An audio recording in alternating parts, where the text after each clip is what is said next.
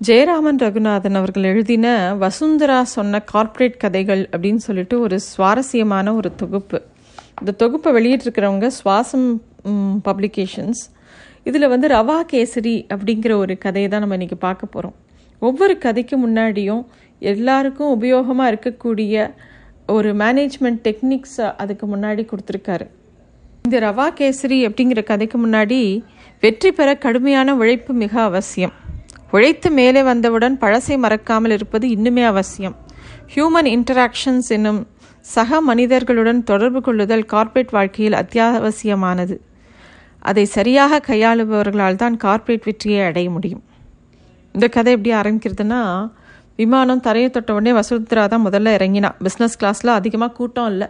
சட்டுன்னு சின்ன லக்கேஜோட வெளியில் வரும்போது சென்னை பிரான்ச்சோட உதவி மேனேஜர் ராகவன் காத்துன்னு இருக்கார்.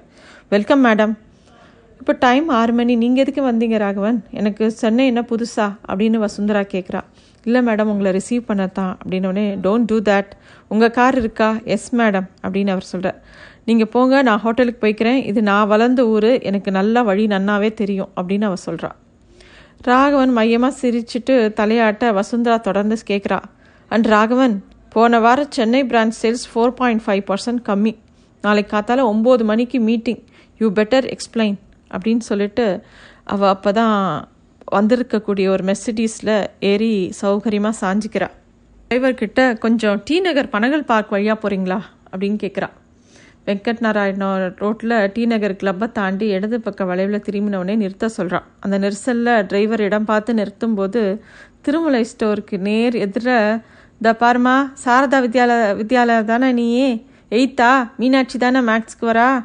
பிளாஸ்டிக் ஸ்கேல் வாங்கிக்கோ. கட்ட ஸ்கேல் வாங்கினா மீனாட்சி அடி நீ தாங்க மாட்ட.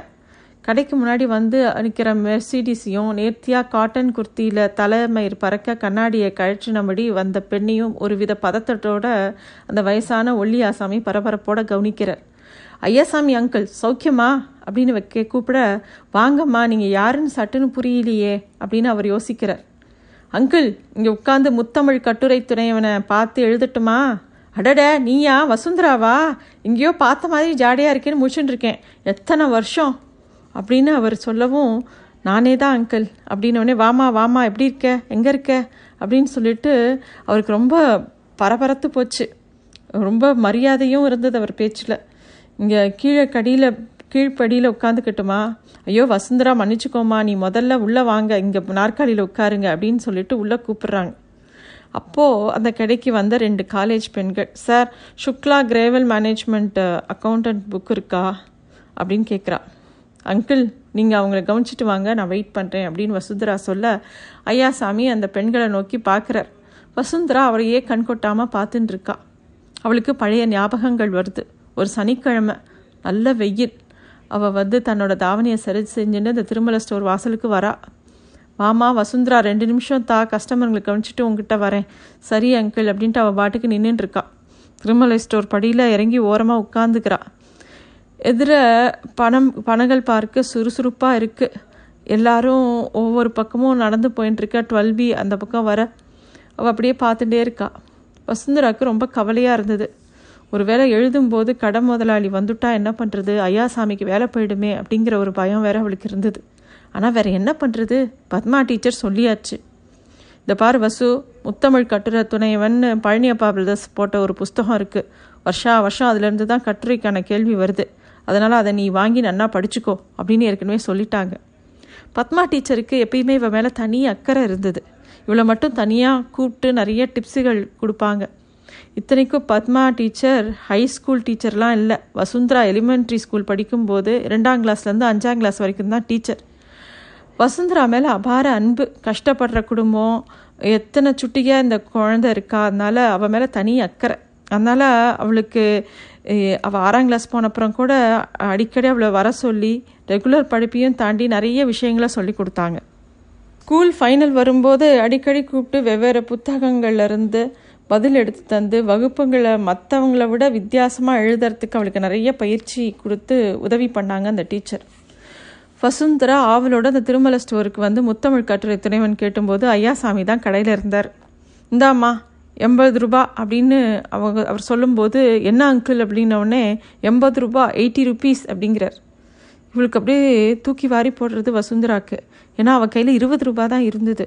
என்னம்மா ஆச்சு? காசு குறையுதா? அப்படின்னு அவர் கேட்குறாரு ஆமாம் அங்கிள் இருபது ரூபா தான் இருக்குது அப்படின்னோடனே அவர் ஒரு மாதிரி ஒரு தடவை அவளை பார்க்குறார் அவளை பார்க்கும்போதே தெரியறது. நல்லா அழுத்தி வாரின பின்னல் பளிச்சுன்னு குங்குமம் போட்டு காடா துணியில் பாவாடை தாவணி அவர் ஏழ்மையான வீட்டு பொண்ணுங்கிறது பார்த்தோன்னே தெரிஞ்சுது.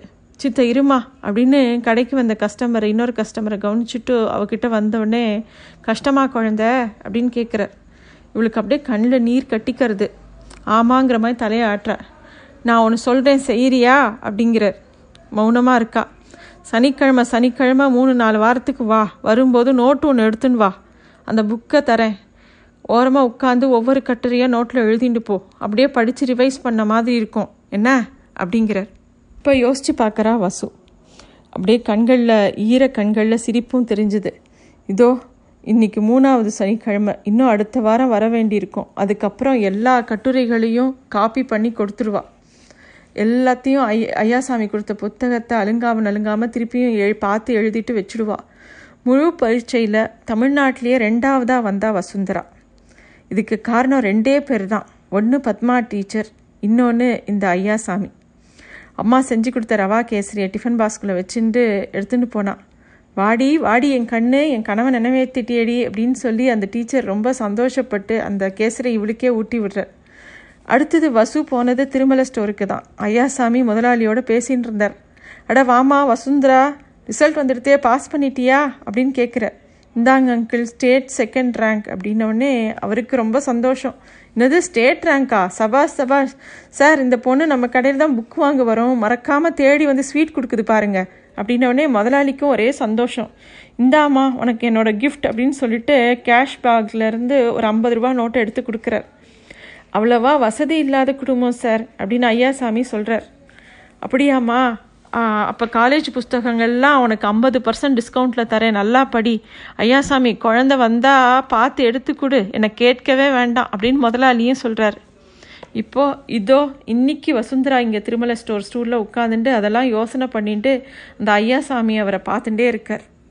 அதே ஐயாசாமி ஒடுங்கின மார்போட முகத்தில் வெண்தாடியோட ஒட்டி போய் அப்படியே கண்கள் அதே வெளிச்சத்தோட வேலையில் தீவிரத்தோட இயங்கிறத பார்த்துட்டு இருக்கா பல வருஷங்களுக்கு முன்னாடி சூடான் தலைநகரில் கார்த்தூம் தெருவில் ஸ்டாக் சூப்பர் மார்க்கெட்டில் டெலிவரி பண்ணிட்டு வரும்போது திடீர்னு தீவிரவாதிகளால் துப்பாக்கி சூடு ஆரம்பிச்சிட தப்பிச்சு ஓடாமல் அதே கலவரத்துக்கு நடுவில் தான் லாரியை ஓட்டிண்டு போய் குண்டடிப்பட்டு கால் முடமாகி போனவனை கேட்கும்போது ஏண்டா அந்த ஆபத்தில் லாரியை விட்டுட்டு நீ தப்பிச்சு ஓடலை? அப்படின்னு வசுந்தரா கேட்கும்போது லாரியில் இன்னும் ரெண்டு வார ஸ்டாக் இருந்ததே அப்படின்னு அவன் பதில் சொன்னான். அது நினைவுக்கு வந்தது. அந்த கடை வாசலில் சுக்லா கிரேவல் வாங்க வந்திருந்த அந்த ரெண்டு பெண்களும் கால் மாற்றி மாற்றி நின்றுட்டே இருந்தாங்க. அவங்களில் ஒத்தி ஆச்சரிய பஸ் பரவசத்தோட வசுந்தராவை பார்த்துட்டே இருக்கா. கடை கடையில் பின்புற அலமாரியிலேருந்து ரெண்டு தலகாணி மாதிரி புஸ்தகத்தை எடுத்துன்னு வர்றார் ஐயாசாமி. சுக்லா கிரேவல் ரெண்டு பேருக்குமா? முந்நூற்றி ஐம்பது. இந்தாம்மா நீ ஒரு முந்நூற்றம்பது பிகாம் ஜென்ரல் தானே? ஆர்எல் குல்தீப்லேருந்தும் கேள்வி வரும்மா அப்படிங்கிற.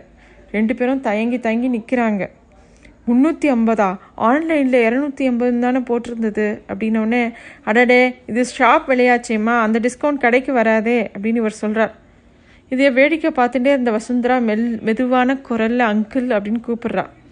திரும்ப என்ன ஐயாசாமி அவள் காமிச்ச ஜாடையை பு புரிஞ்சுட்டு பெண்கள்கிட்ட திரும்பி கொஞ்சம் இருங்கம்மா அப்படின்னு சொல்லிட்டு திருப்பியும் உள்ளே போகிறார் போயிட்டு கொஞ்ச நேரத்தில் சும்மா இருந்துட்டு திருப்பியும் அதே புஸ்தகங்களை கொண்டு வந்து ரொம்ப லக்கிமா நீங்கள் ரெண்டு பேரும் இந்த ரெண்டு காப்பிக்கு மட்டும் இருபது பர்சன்ட் டிஸ்கவுண்ட் இருக்குமா பார்த்தீங்களா போன வருஷம் எடிஷன் அப்படின்னு கொடுக்குறார்.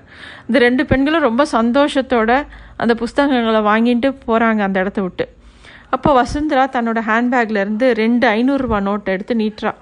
அங்கிள் எனக்கு ஃபோர்ப்ஸ் இந்த மாத இஷ்யூவும் எக்கனாமிஸ்ட்டும் கொடுங்க. நூற்றி நாற்பது ரூபா சுக்லா கிரேவலுக்கு எடுத்துக்கோங்க அப்படின்னு சொல்லி அவ கொடுக்குறா. மிக உயர்தர உடையுடன் எங்கோ மும்பையில் கார்ப்பரேட் ஒன்றில் பெரிய நிலைமைக்கு வந்துவிட்ட வசுந்தராவை பார்த்த ஐயாசாமிக்கு அன்றொரு நாள் டிஃபன் பாக்ஸில் ரவா கேசரி கொண்டு வந்து நீட்ட அந்த பாவாடை தாவணி பெண் ஒரு கணம் வந்து போக கண்ணில் நீர் கட்டி கொண்டது